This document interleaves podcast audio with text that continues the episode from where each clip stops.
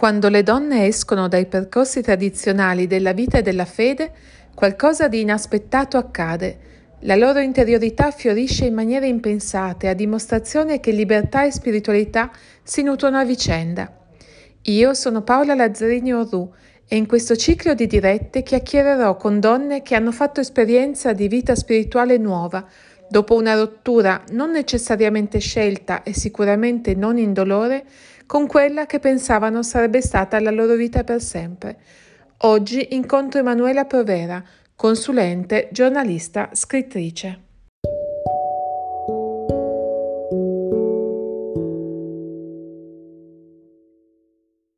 Allora, io un po' ti ho presentato nel, diciamo, nella locandina, però mi fa piacere ricordare eh, in particolare i tuoi libri, eh, sia la partecipazione a Opus Dei Segreta, poi invece quello che proprio hai curato tu, che è dentro l'Opus Dei, e, e l'ultimo Giustizia Divina. Li ricordo sia perché rappresentano un po' il tuo percorso di cui adesso parleremo, ma anche perché soprattutto quest'ultimo, secondo me, dice molto anche della tua, come dire, del fatto che non hai paura a entrare anche nelle pieghe un po' più mh, faticose, anche più sofferte, eh, per esempio cioè, della Chiesa Cattolica, insomma, non ti sei sottratta ad andare a indagare, per chi non lo sapesse, sia eh, la questione appunto degli abusi, la copertura degli abusi, i percorsi di, eh, diciamo, cura, diciamo così, dei sacerdoti abusanti, oltre a sacerdoti che hanno altri tipi di problemi, e poi anche la grande questione che immagino forse un po' soleticherà del, degli esorcismi e quello che ruota un po' intorno a questo. Quindi, diciamo, sei una persona che non ha paura ad addentrarsi nelle, nelle cose anche un po' più, insomma, che non tutti mastichiamo con facilità. Quindi, eh, intanto grazie di questo servizio che stai, che stai, facendo perché è veramente prezioso e so anche, perché in parte lo, lo, lo faccio anch'io, quanta fatica anche emotiva costa entrare in queste, in queste questioni. Eh, però questa sera adesso non, non, andiamo su questo in particolare, ma eh, parliamo appunto un po' di te, della tua, della tua ricerca spirituale, perché questa è un po' la, la, scelta di questo piccolo ciclo. E eh, parto, vorrei, vorrei partire eh, da una citazione, l'ho fatto anche l'altra volta con, con Roberta, eh, questa volta un po' più dotta, tra virgolette, perché è di Cesare Beccaria, eh, che dice così: Nessun uomo ha fatto il dono gratuito di parte della propria libertà in vista del bene pubblico. Questa chimera non esiste che nei romanzi. Eppure non è così. Eppure c'è chi fa, non so se chiamarlo dono, ma comunque offre parte, anche gran parte della propria libertà inseguendo così un ideale molto alto come quello di diverse forme di consacrazione e come anche quello che hai vissuto tu. e, e, quindi vorrei così che partissi un po' dal raccontare come tu hai rinunciato a parte della tua libertà e come invece in qualche modo te la sei riguadagnata. Sì, ti ringrazio. Intanto ti ringrazio per questi incontri perché eh, recentemente nella Chiesa, eh, mi, mi, riferisco alla Chiesa cattolica, si parla molto di più della donna, però la, la differenza grande è che rispetto alla, alla tua proposta è che non si dà spazio comunque alla voce delle donne, assolutamente. C'è ancora una, una, un riferimento così molto io lo chiamo metafisico, no? Però c'è bisogno di parlare con le donne vere, cioè quello che hanno vissuto. Quindi, insomma, grazie per questi incontri e per dare la possibilità uh, di, di, alle donne di, di, dire, di liberare la loro parola. E, ehm, allora, guarda, eh, è una domanda eh, che mi trova un po' impreparata, anche se il tema della libertà eh, è mio, nel senso che per me è una parola che, che ricorre nel mio, nel mio, lessico e anche nei miei pensieri. Eh, io ti dico che mi sono avvicinata all'Opus Dei eh, a 19 anni, però da sempre, mh, più o meno da quando ho coscienza di, di, di un pensiero più spirituale, quindi intorno ai 10-12 anni, eh, avvertivo una, una, un'esigenza di, eh, di mettere un'esigenza di infinito. Questo era la, quello che io sentivo e che tuttora sento, che tuttora sento. Eh, e vivo, vivo ed esprimo, eh, eh, ritengo, molto più compiutamente che non eh, quando nell'Opus Dei ero stata indotta ad entrare eh, con l'illusione che lì avrei trovato lo spazio per vivere questo mio desiderio di, di infinito, di apertura.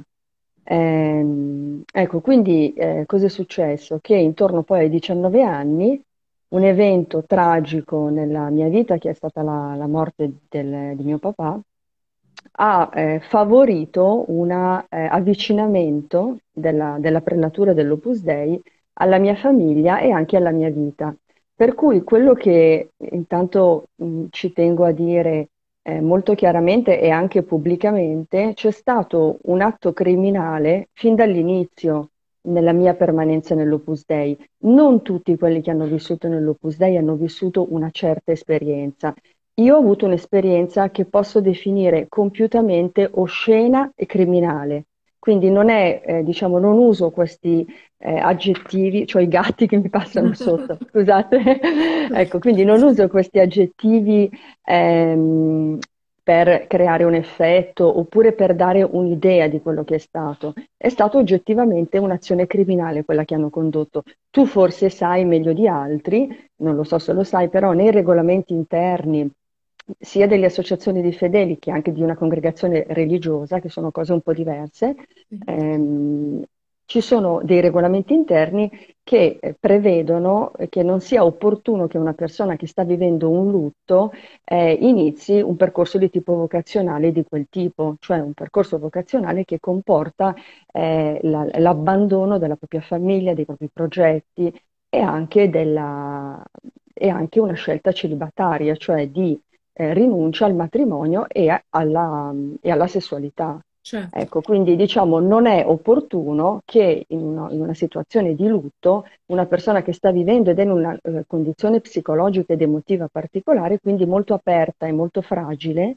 ehm, venga indotta ad entrare eh, in una situazione del genere. Quindi io inizio con un'azione criminale, proseguo in una esperienza che è stata la peggiore della mia vita, ehm, e che mi ha segnato... Quanto per... tempo è durata?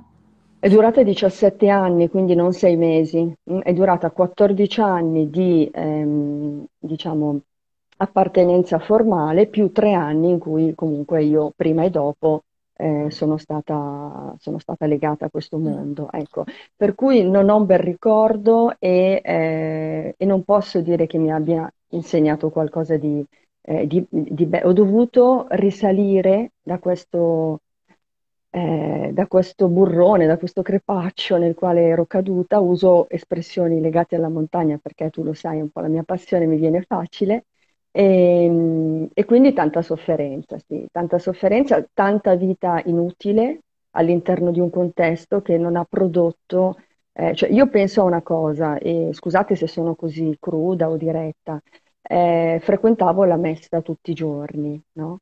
Eh, io mi chiedo tutto, cioè oggi ancora, alla mia età ormai sono grande, sono, sono quasi vecchia, eh, io mi chiedo 17 anni di comunione quotidiana.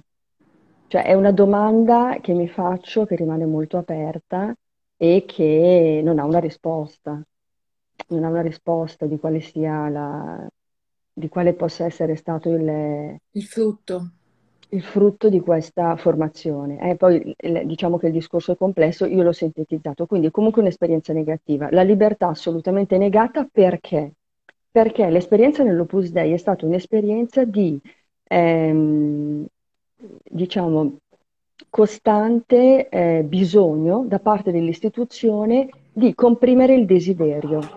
Per cui, diciamo, um, la compressione del desiderio e il fatto di non ascoltare quello che è la propria interiorità, la, il proprio cuore da cui nasce il desiderio, eh, comporta un annullamento totale della libertà. Ecco, tra l'altro perché io dico che è stata un'esperienza oscena? Perché la, l'eliminazione del desiderio che avviene attraverso la, diciamo, per fare un esempio, no? Il fatto che la donna si copra, il velo, cioè il velo islamico, ma anche le suore usano il velo, cioè la Chiesa Cattolica ha questa, anche nella Chiesa Cattolica c'è la tradizione di coprire la donna, no? Ecco, il coprire la donna eh, con il velo e con i veli anche della mente, per cui anche la vita intellettuale è stata molto compromessa, molto limitata e anche eh, uccisa. Lo studio. Ecco. Sì, lo studio. Io avevo esplicitamente, tra l'altro, chiesto di studiare al Collegio Romano e mi è stato proprio detto di no. Cioè, io ho chiesto di studiare e l'Opus Dei mi ha impedito di studiare, Questa è esempio, no? un'esperienza che ho fatto anch'io.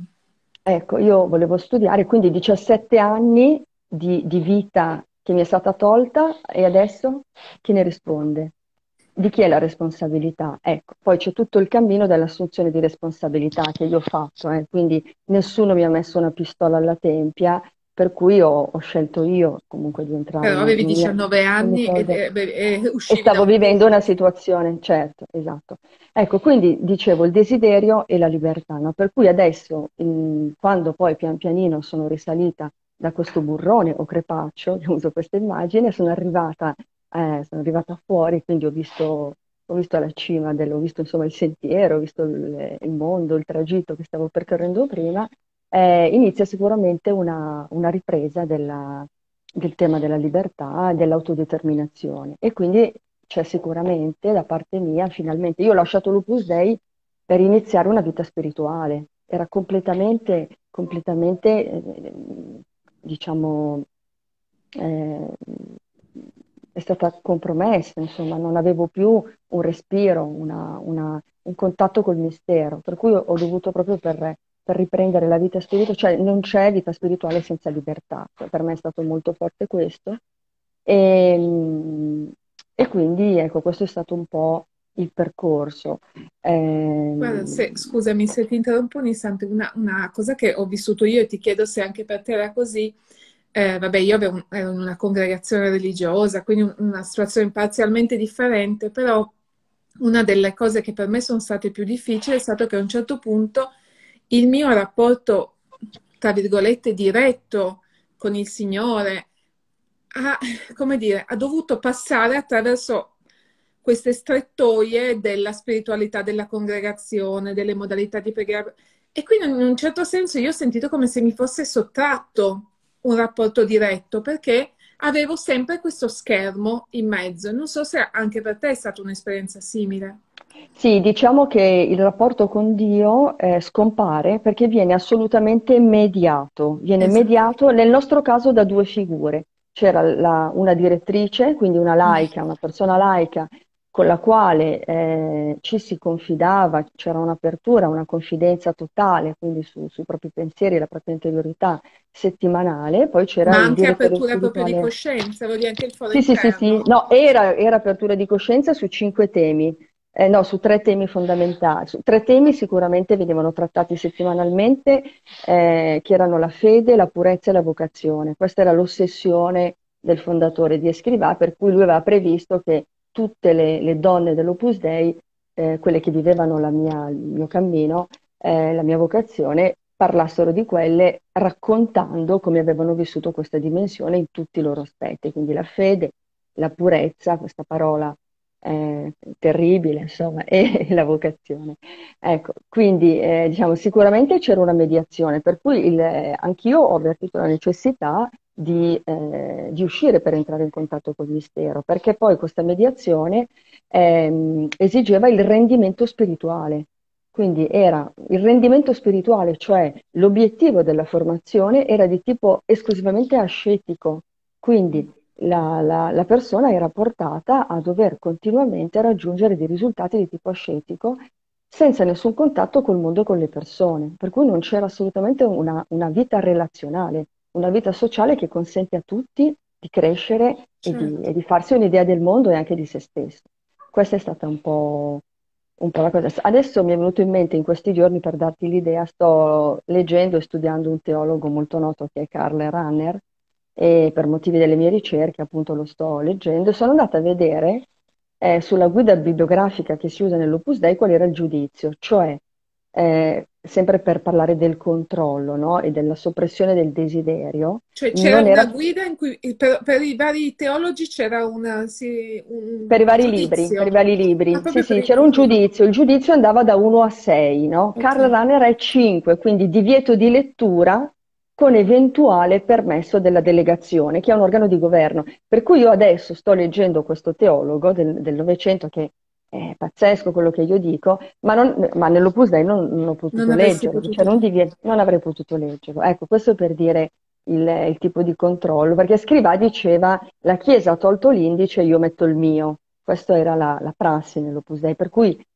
questo, no, quando dicevo lo studio, la vita intellettuale, erano, ho sofferto molto di, di questo, insomma. Certo. E, ehm, e quindi poi piano piano, già quando ero dentro, ho iniziato io a formulare un pensiero che poi ho ritrovato e io mi dicevo, ma perché qui si fa sempre teologia della redenzione, ma non teologia della creazione? In fondo l'uomo c'è perché c'è stata una creazione, poi uno la, la interpreti come un credente o anche in modo laico o anche ateo, però c'è stata una creazione, un inizio no, della vita sulla terra e mi mancava molto questo. E difatti poi uscendo eh, ho continuato no, ad approfondire questo tema della creazione e per cui per me la, la, la, parola più spirituale che esista è terra, per questo ho chiamato mia figlia Gaia, Gaia per ricordarmi della certo. terra, perché la terra mi ha riportato ad una realtà, tutta quella realtà che mi era stata sottratta, che mi avevano tolto, che è quella della, del tu, dell'altro. Quando uno vive il cosmo, vive la terra, vive la materia, scopre l'alterità. E quindi scopre una ricchezza, finalmente una vita spirituale che non c'è senza relazione. E da qui anche il superamento della, dell'idea di un amore oblativo. Io non credo nell'amore oblativo, ma l'amore è sempre una reciprocità che ritorna. Per cui eh, veramente mi, mi, ho sviluppato tutta una mia ehm, concezione poi della vita che è ancora in evoluzione, come credo tutti noi, certo. ecco, che è veramente molto distante dal, dall'insegnamento che eh, mi veniva dato. Mi veniva in mente, per esempio, Ratzinger, no? che ha mhm. risposto mm-hmm a questa, a questa accusa, alla, mm-hmm. al report, alla, alla, relazione sugli abusi in Germania. Ecco, emblematico di quello che ho vissuto io sono le sue parole, no? Il ricondursi ad una giustizia suprema e divina. No, la vita eterna è qui, quindi no l'escatologia. Io non riesco a vivere più una dimensione escatologica perché la mia vita eterna è qui adesso. Eh, mentre programmo una gita in montagna e vado con una mia amica o con amici, oppure nel, quando entro in una montagna e eh, ho l'impressione, ma non è un'impressione, è veramente così, si entra in, una, in un respiro, in una interiorità, in una, nella mente di qualcosa di se stessi. Ecco, quindi eh, veramente io è dalla terra che ricevo comunque l'alimento spirituale. Ma Bonhoeffer diceva i cristiani che stanno con un piede solo sulla terra si meritano di stare con un piede solo anche in paradiso. Cioè noi, que- questo è quello che ci è dato, qui ci, abbiamo qualche, sicuramente limitata, ma è qui che possiamo incontrare appunto Dio, chiamiamolo come vogliamo, insomma il mistero, come dici tu non, sul, questa è la nostra eternità. Se eh. inizia ora, senz'altro inizia ora, ecco. E, e infatti c'è questa, questa visione no? un po' diversa che quindi si riconduce alla terra, mi richiama anche ad una dimensione etica più forte di quella che avevo prima, perché mm parlo ad un pubblico di cattolici, credo, no? Comunque ci saranno persone cattoliche sì. collegate o comunque, insomma, eh, se sono nate in Italia, la formazione di chiunque in un modo o in un altro, o per, o per la scuola o per altri ambienti formativi o anche ludici, eh, ha avuto una, un'impronta cattolica, no? Per esempio io adesso non... Ehm, Faccio, cioè non, non, credo e non vivo la confessione sacramentale come mi è stata insegnata lì, no? Ma questo perché? Perché non credo, cioè io ho il richiamo etico ce l'ho adesso, io non vivo perché qualcuno poi mi può perdonare, no? Cioè nessuno mi può perdonare se io non eh, assumo eticamente la responsabilità delle azioni che compio. Cioè, eh, questo è un richiamo a fare molto bene quello che faccio e a non delegare ad una giustizia futura, ad un Dio eh, che sta sopra tutte le cose. No, Dio sta dentro, se c'è, io non lo so, sta dentro le cose e vi chiama adesso, la vita eterna è qui. Quindi la confessione sacramentale a volte, cioè io me lo ricordo, no? cioè uno vabbè, non importa, no? Tanto Faccio quello confesso. che voglio, sì, tanto mi confesso, no? Cioè la carne debole, cioè il... no, no, perché io, io qui sono chiamata adesso a, a fare appunto della mia, intanto a proteggermi, a star bene, ad essere felice. E quindi non, no, non- è- questa visione scatologica e anche Mm. eh, appunto della, ehm, della sofferenza come conseguenza del peccato. Non, è- no, non la, non la riesco a vivere, ma, ma non è che ho deciso di abbandonarla, è che vivendo, nella, vivendo appunto sulla terra e nella terra e comunque nel cosmo non la trovi. Cioè la sofferenza è il travaglio del parto del cosmo, non c'entra niente il peccato. Cioè, ma nessuno trova il peccato. Non che non ci sia il male nell'uomo, certo che c'è, ecco, però non la sofferenza come espiazione del peccato, non- proprio non è, è un linguaggio che non, che non ritrovo, che non mi appartiene, che non trovo dentro di me. Che peraltro non c'è neanche in Gesù di Nazareth, ecco, diciamo, diciamo la verità. Oltretutto, oltretutto, esatto. Quindi direi questa, è- cioè, io eh, ritengo che sia eh, soprattutto in questo periodo, no, in cui eh, stanno emergendo purtroppo queste realtà, purtroppo anzi per fortuna, sì. eh, queste realtà all'interno della Chiesa, una riflessione sui movimenti ecclesiali e sulle congregazioni, cioè i contesti dove le donne sono state formate e portate a a- ad esprimere la propria spiritualità vada, vada molto rivisto, ecco. Per cui io mh, penso che tu stai facendo un lavoro, un lavoro davvero utile, insomma, quello che ci vuole. Ascolta, Ecco. prima ti chiedo un'ultima cosa su questo, poi passiamo a- anche oltre. Però tu hai, mh, ecco, questa cosa alla quale io effettivamente non avevo mai pensato, che ho letto però mh, da te diverse volte anche quello che scrivi, che effettivamente anche, mh, diciamo, il, ehm, il lavoro di emersione che si sta facendo in questo momento nel- nella Chiesa in alcuni movimenti non si fa minimamente nelle congregazioni religiose, cioè in qualche maniera le congregazioni religiose, anche quelle storiche, i gesuiti stessi adesso, senza andare a... ehm, effettivamente non, non sono toccati, mentre vediamo che si parla del governo di Bose, del governo dei focolarini, del governo del rinnovamento nello spirito, eccetera, eh, e c'è stato questo intervento proprio sul, sul mettere un limite anche al, al, ehm, appunto, al, al periodo di, di governo di un singolo, anche se si tratta del fondatore. Eh, mentre all'interno delle congregazioni che sì hanno degli statuti che prevedono, che però sappiamo benissimo in tante case sono disattesi, eh, invece su quello si, ancora si guarda pochissimo. Secondo te perché? Che cosa c'è che... Sì, sì, sì, sì, sì. Io penso che dunque sicuramente non c'è allora alcuna attenzione da parte della Chiesa a questi contesti. È molto banale purtroppo ed è, ed è veramente anche misero, però io credo che il, non siano ancora eh, sta- non siano stati ancora pubblicati, purtroppo dobbiamo attenderli, eh, dei testi o degli approfondimenti o delle ricerche ehm, che eh, raccontino la condizione di, eh, di mh, assoluta annichilimento eh, nella quale eh, vive la donna. Ci sono delle iniziative all'interno di queste congregazioni, ma provengono dall'interno. Cioè sono le donne, le suore, le consacrate, le persone che scelgono di donarsi totalmente a Dio, che cercano di comunicare con iniziative individuali, personali, sporadiche, ma non c'è da parte della Chiesa un'attenzione, se non che qualche documento sul tema dell'obbedienza, perché può essere abusante e può essere autoritaria per le suore e per le consacrate. Purtroppo sono azioni che provengono dal basso, ma insufficienti a dare un cambio e ad aprire, e ad aprire quello che sta succedendo, perché quello che succede è eh, diciamo una continua e costante azione di abuso, no? L'abuso che sappiamo che può essere fisico, però può essere anche morale, psicologico e spirituale, che cos'è l'abuso spirituale? Che è sistematico, cioè nel momento in cui si entra in un convento, in una congregazione, in una struttura come l'Opus Dei che dal punto di vista della prassi non ha nulla di diverso dalla vita e dallo stile ascetico dei religiosi, ancorché l'Opus Dei voglia eh, proporsi come eh, diciamo, laica. Eh, laica e come apertura di una nuova teologia del laicato. No, assolutamente, la condizione di chi vive dentro è una condizione assolutamente identica a quella del religioso. No?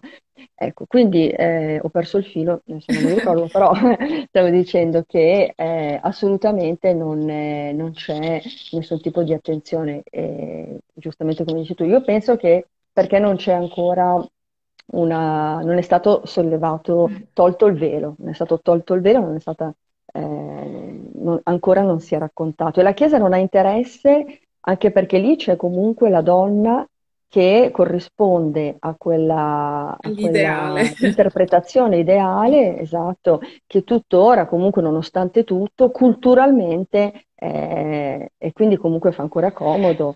In fondo adesso la Chiesa sta indagando sugli abusi eh, ah, stavo dicendo l'abuso spirituale. Ecco, in questi ambienti è sistematico l'abuso spirituale.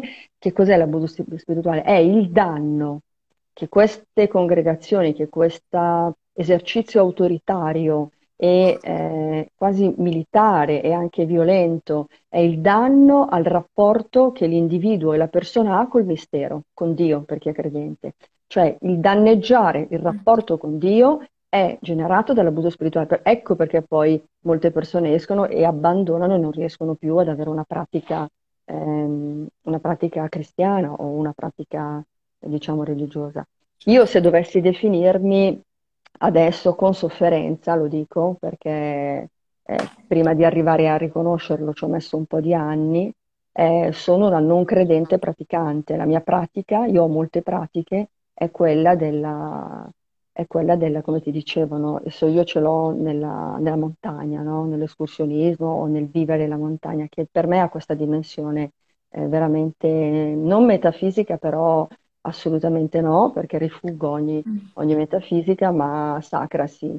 E, ehm, e quindi... E, ecco. e tu dove, dove trovi nutri... Che poi anche a me non piace tanto appunto parlare di cosa crediamo, in, co- in cosa crediamo, mi interessa capire che io considero la spiritualità un bisogno primario, pari a quello di mangiare, dormire, respirare, ecco, relazionarsi con gli altri. E, tu dove trovi il nutrimento spirituale? Mi dicevi nella montagna, ok, nel contatto con la terra, e poi ci sono anche delle dimensioni, tra virgolette, comunitarie o comunque delle esperienze che che Guarda Paola, ti... certo, mi alimentano. Mm. Guarda Paola, io ho riflettuto su questo e credo che fra il comunitario e l'eremitico mi dispiace, ma io sono eremita, cioè io sto bene da sola. Sto bene da sola, rivendico questo diritto di essere una donna che sta benissimo da sola in una, eh, diciamo, condizione di indipendenza, anche dalla mia famiglia. Io ho una famiglia, ho dei figli e, e, abbiamo, e l'abbiamo discussa tante volte questa cosa. Io ho bisogno di stare da sola mm-hmm. e qui, e in questa solitudine che è alimentata da letture, da letture che io scelgo, oh, no? eh, guardate, vi faccio vedere un libro che eh, sembra che non abbia niente di, di spirituale, invece ha, ha, cambiato la mia vita in questo senso di andare dentro di me e di anche dire quello che mi piace, dire quello che mi piace e che voglio fare. A me piace stare da sola, ho iniziato il movimento delle donne solitarie perché ho scoperto che tante donne, ah, tante donne, ah, sì, sì. montagna, tante donne vanno alla ricerca e stanno bene da sole, che non è un'esperienza di solitudine e di isolamento, ma di fortissima autonomia. E lì che cosa succede? Che in questi, in questi spazi di solitudine, di eremitismo, eh, si fanno molti incontri in realtà con persone, con libri, chi vuole approfondisce con i libri. Eh, ripeto, uno dei tanti libri è Il coraggio di dire di no. Il coraggio di dire di no di, eh, sì, è, un, è, un, libro curato da Giuseppe Mendicino che eh, raccoglie molti testi di Mario Rigonister, che è stato un, uno scrittore del Novecento, un personaggio no, legato anche alla Seconda Guerra Mondiale, e, eh, e da qui è nato mia eh, il mio cammino di il coraggio di dire no alla violenza, perché è molto difficile per una donna a volte, anche nella quotidianità professionale mh, mm, o anche nella propria ricerca spirituale o relazionale, riconoscere le situazioni di violenza alle quali viene sottoposta. Non è necessario stare in un convento o nell'Opus Dei, purtroppo il tema della violenza è, mh, mm, è molto attuale. Quindi dire di no mh, mm, per me è molto coraggioso perché è stato difficile per tanti anni dire di no alla violenza, per cui non è che poi uno impara subito no, a essere libero. Ecco. E quindi come vedi... Devi dire di no non solo alla violenza, ma devi dire di no anche appunto per tracciare quei confini, perché noi Bravissima. come madri poi abbiamo anche, diciamo, c'è questo anche rischio, bisogna dire, cioè la vita, la vita religiosa ha i suoi rischi spirituali, la, la, maternità ne ha altri, però effettivamente ci sono dei, dei confini che vanno ritracciati e che esatto. ti permettono di avere quello che dici tu, questo spazio che poi... Per esempio nello spazio della, della mia solitudine, in cui ho iniziato anche ad arrampicare, no? Eh, è entrato tutto il tema della relazione della fiducia, perché quando mm. si va in montagna e si va con una persona più esperta o con una guida, eh, si attraversano tragitti che possono avere un pericolo mortale, no? perché sempre c'è questa possibilità di andare in un rischio molto elevato e, e bisogna affidarsi assolutamente e quindi eh, lasciare veramente tutti quei controlli che dentro di noi ci sono, che anche la nostra vita quotidiana ci, ci porta ad assumere per poter realizzare no, quello che, in cui ci siamo impegnati, la famiglia, il lavoro, eccetera, eccetera, la nostra realizzazione personale. Ecco, la, la, montagna è un lasciare andare tutto questo, perché se non ti fidi eh, puoi cadere in un burrone, esattamente il contrario. Se non ti fidi della persona con cui stai arrampicando. Per esempio, questo una, per me è fonte di una profonda riflessione sulla vita e anche su di me che mi alimenta, per cui poi torno e approfondisco magari queste dinamiche con libri o con autori. Eh, per ora quindi la, diciamo che la roccia è il mio alimento spirituale. Eh, okay. Ascolta, ehm, e l'ebraismo che allora, l'ebraismo, sì, l'ebraismo ehm, io mi trovo molto, devo dire, tu sai, non lo so se lo sai, che comunque io eh, anche lì sono, sono, un po' una, rompi, una rompiscatole. No, anche lì ho fatto una, un approfondimento no, sulle, eh, purtroppo sulle situazioni di abuso che ce n'è parecchie. No? Anche, scusate, ma mi è eh, andata via la luce grossa a volte mi succede con questa lampada. E, ehm, quindi eh, diciamo che non, io non ho, ecco, una, cioè mi sono avvicinata all'ebraismo eh, anche per lo studio, di, perché sono in contatto con un giornale israeliano dove mm, si stanno facendo diverse inchieste, grazie, sui casi di abuso. Comunque, in realtà però eh, lo sto anche studiando e leggendo, grazie anche al contatto con alcune rabbine e rabbini, e eh, come ti dicevo prima, no, mi sento non credente ma praticante, davvero, e in questo mi ritrovo molto in loro, no? nel senso che loro hanno la, ehm, vivono l'importanza del precetto, no? di questi forse circa 600 precetti o qualcosa del genere, per loro è quello importante. Infatti mi aveva stupito, eh, leggendo alcuni testi ebraici, in cui eh, mi aveva stupito la, la, la, la, frase non importa se tu credi in Dio, l'importante è che tu esegui il precetto. E devo dire che può scandalizzare no? una, una, persona di formazione cristiana, no? come credere in Dio è la fede, quello che ci salva, eh. eccetera. Eh, e invece questo aspetto mi appassiona, perché devo dire, ahimè, che io davvero non riesco più ad essere credente e a, a fare della fede il fondamento della mia vita spirituale. No? Io non sono credente, ma pratico, per esempio, cammino sulla roccia. No? E quindi questo eh, praticare, la pratica per me è il cammino. E quindi questo per me è affascinante, per cui sto mh, mm, veramente da, non da principiante, peggio perché sono molto ignorante in questo, però mi sto alimentando, sto leggendo dei testi e, ehm, e quindi mi aiuta tantissimo. E poi alla fine, eh, diciamo, quando inizia il cristianesimo, adesso senza entrare in dinamiche storiche, Gesù era ebreo, quindi voglio dire, penso che... Sicuramente non era cattolico. Ecco, avvicinarsi all'ebraismo significa e, e entrare dentro di noi, parlare di noi, non di qualcun altro. Mm. Ecco, quindi io la vivo così, questa, mm un po' come... anche tu. Sì, sì, anche per me anche in questo tu, momento mi sta aiutando tanto, ma poi mi ricordo fin da ragazzina leggendo le traduzioni di Henry De Luca che diceva fondo l'ebraico è la nostra lingua nonna, cioè quando anche lo ascoltiamo, eccetera, ci risuoniamo ci, ci, e in qualche maniera ci parla e dentro di noi anche quando non abbiamo fatto studi. Poi la prossima volta, anticipo, parleremo con un ebraista proprio. Ah, ecco, è vero, sì, sì, sì. però rimaniamo sul tema. Però mm. effettivamente, eh, come dire, penso che ci sia un momento nella vita in cui abbiamo bisogno anche di andare a vedere, anche eh, soprattutto per chi è appassionato a, a, anche al Gesù storico, che personalmente a me appassiona moltissimo, eh, ha bisogno poi di andare a, a, scendere un pochino più in profondità anche rispetto alle, appunto alla sua appartenenza non solo al popolo, ma a, a un certo modo appunto di pregare, a una certa spiritualità, una, e quindi sì, si torna, certo. si torna dalla nonna in qualche maniera. Si va è proprio così. E anche se rispetto a questo vorrei, ehm, vorrei aggiungere una cosa. Quando tu parlavi prima di qual è una comunità, eventualmente un gruppo che ti alimenta, e io preferisco un po' sottrarmi a questo e dirti che preferisco così un'idea più eremitica della vita.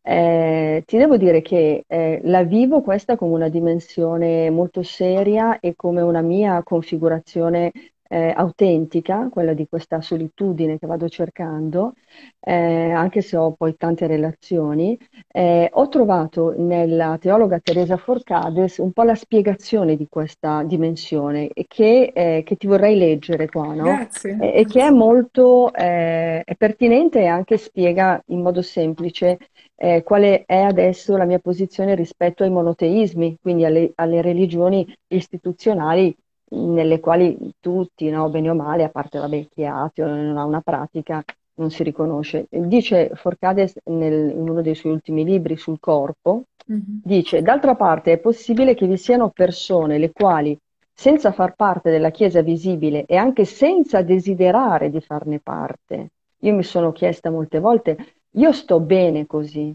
perché devo tornare in Chiesa? Io sto bene, io sono felice. Cioè, io trovo un grandissimo appagamento in questa dimensione spirituale, è conforme a me stessa, perché mi devo tradire? E lei scrive, se quindi d'altra parte è possibile che vi siano persone le quali senza desiderare di farne parte, fanno tuttavia parte del corpo di Cristo che è infinitamente più grande di qualunque chiesa. Quindi mh, io mi sento così. Assolut- quindi non ho bisogno, cioè lo so, io non, cioè, se uno vuole essere ebreo, lo è, o cristiano o musulmano, benissimo. Io sto bene fuori, cioè sto, ho una mia... Sto bene fuori ed esiste, ed esiste una spiritualità che non, non richiede necessariamente l'appartenenza all'istituzione, seppure mi interessi molto perché chiaramente è parte del vissuto esistenziale, culturale e storico di tutti noi, anche del mio. Quindi ho bisogno di sapere, non è che rinnego, anzi, però c'è anche una possibilità diversa di vivere il rapporto col mistero. C'è. C'è, ne sono convinta anch'io. Però liberi tutti di essere cattolici, ci mancherebbe. Eh, ci mancherebbe. Effettivamente, però c'è anche una, come dire, una fatica nel trovarla, questa strada. Non, eh, insomma, tu ci sei arrivata anche eh, in qualche maniera perché la, la, anche la, la, sofferenza del cambi- lasciare la strada che, che, pensavi fosse la tua, eccetera, ti costringe ad andare un po' all'essenziale, insomma, in che, co- che cosa di mio resta una volta che dopo 17 Verissimo. anni non sono più dentro quell'istituzione, che cosa resta di mio? Qual è il nucleo? E questo ovviamente ti permette poi di fare un cammino ci sono tante persone che io mi rendo conto che, come dire, percorrono una strada forse meno faticosa, eh, per carità, poi ognuno ha le sue fatiche, non, non stiamo a discutere, certo. però meno accidentate e che a questa, appunto, a questo nucleo profondo di sé, a, a, non, non, non, sono mai costrette ad arrivare, perché a un certo punto è talmente a volte una cosa che ti scarta vetra così profondamente che sei quasi costretto ad arrivarci. Non è che si scelga così nella leggerezza, perché a volte quando si parla di spiritualità uno pensa no, no, alle cose, no. cioè alle nuvolette, tutt'altro, cioè la spiritualità, il cercarsi e il trovare questo rapporto in qualche maniera assolutamente personale con il mistero passa attraverso un, un, Ma anche, un cammino esatto, anche Sì, anche perché però quello che ti volevo dire, la- la come dici tu, è esattamente questo, no? Il cercare eh, dentro di sé il nostro sé. Ehm, non può che passare attraverso i- il luogo, il luogo che mh, avevo ascoltato da una, da una rabbina, luogo vuol dire anche Dio, no? Quindi la nostra spiritualità passa sempre attraverso un luogo. Il mio luogo ho scelto essere alla terra, no? La terra nell'espressione della montagna, che poi eh, molte montagne prima erano coperte dal mare, quindi salire in montagna significa scendere nell'abisso del mare, no? Qui c'è molto collegamento fra il mare e la montagna. Quando si sale in montagna, eh, una volta er- alcune, alcune montagne erano appunto ri- erano dei mari, e quindi andare in montagna significa andare nella profondità del mare e dell'acqua. E, la spiritualità è sempre legata a un luogo, a un luogo. Se ciascuno di noi ci pensa, e quindi il mio luogo è quello, e quindi non posso pensare a qualcosa di diverso. Cioè io adesso in questo momento se entro in una chiesa non è, per me non è, non è un luogo di preghiera, ecco, non Mm. riesco, perché non, non corrisponde alla mia ricerca, alla mia ricerca che, la mia ricerca è fatta anche del fisico, non c'è solo la mente. Io ho un fisico, sono nata con il bisogno di andare in montagna, Mm. cioè di camminare, di andare. E io la mia spiritualità la devo trovare in quello che ho voglia di fare, non in qualcosa di diverso. C'è chi è sedentario, piace il divano, la troverà lì, in un altro modo. Certo. Io la devo trovare col mio corpo, la spiritualità, dal quale non posso assolutamente prescindere. Cioè l'idea di aver perso 17 anni di escursionismo è veramente, se esi- cioè quello è una cosa, è un'aberrazione. Cioè per una pers- per un essere umano, perché devo fare una cosa del genere? Perché? Vabbè, comunque insomma, non voglio Ascolta, metterla in volevo, volevo leggerti perché c'era qualche commento. eh, allora, adesso non, non riconosco i nomi, però c'era anche nei seminari c'è abuso spirituale. E, e poi eh, un'altra persona dice: Perché tornare in chiesa? Bella domanda. Credo che dopo, anche dopo la, la chiusura del lockdown, in molti se lo siano È chiesti. vero, è Cioè, vero. credo che ah, sia stata una bella sferzata quella. Quando si rompono le, in fondo le abitudini, si è un po' costretti a domandarsi: ma io perché ci, ci vado? Che cosa, che cosa ci trovo? E, e quindi questo sì, sicuramente è stato un po' un'occasione per tutti. E non è un caso, secondo me, che moltissimi non siano tornati e non ci pensino minimamente a ritornare. Ma penso che sia stato, sì, anche quello un modo per eh, percorrere un cammino di maggiore autenticità per molti, no? Anche se è, è faticoso perché viene interpretato come in modo negativo. esatto. Ecco, in modo negativo, no? Viene interpretato come una riduzione della vita spirituale, quando invece no, magari è un ritrovamento di se stessi. È il cardinal. Bassetti, quando, ah, Mm. dopo, il ah, dopo il lockdown, mi ricordo, ha detto, eh, finalmente Gesù è tornato in mezzo a noi. Io ho pensato, oddio mio. Cioè, perché dov'era in vacanza? Mi ha veramente, Sì, mi aveva, mi sì. aveva scioccata questa espressione perché dice tantissimo eh, del fatto che si pensa che se non c'è un tabernacolo, allora non c'è Dio. Non, eh, che è una cosa, perdonami, un po' idolatrica. Eh, idolatrica, sì, sì, molto eh, pericolosa e anche proprio che allontana da una vita spirituale perché è alienante, è una forma di alienazione.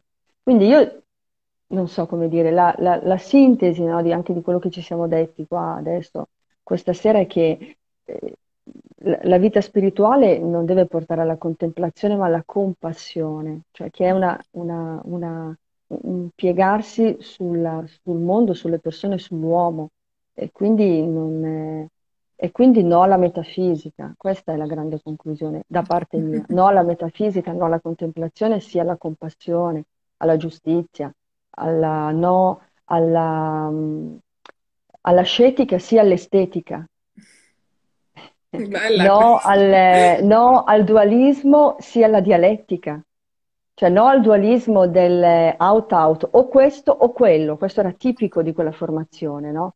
E invece la realtà è complessa, c'è questo e c'è quello, cioè lo viviamo tutti i giorni, c'è anche quello che non vorremmo fare, ce lo troviamo lì tutti i giorni e E dobbiamo c'è il parlare. divenire, si- C'è c'è il cambiamo divenire, la tempo. trasformazione.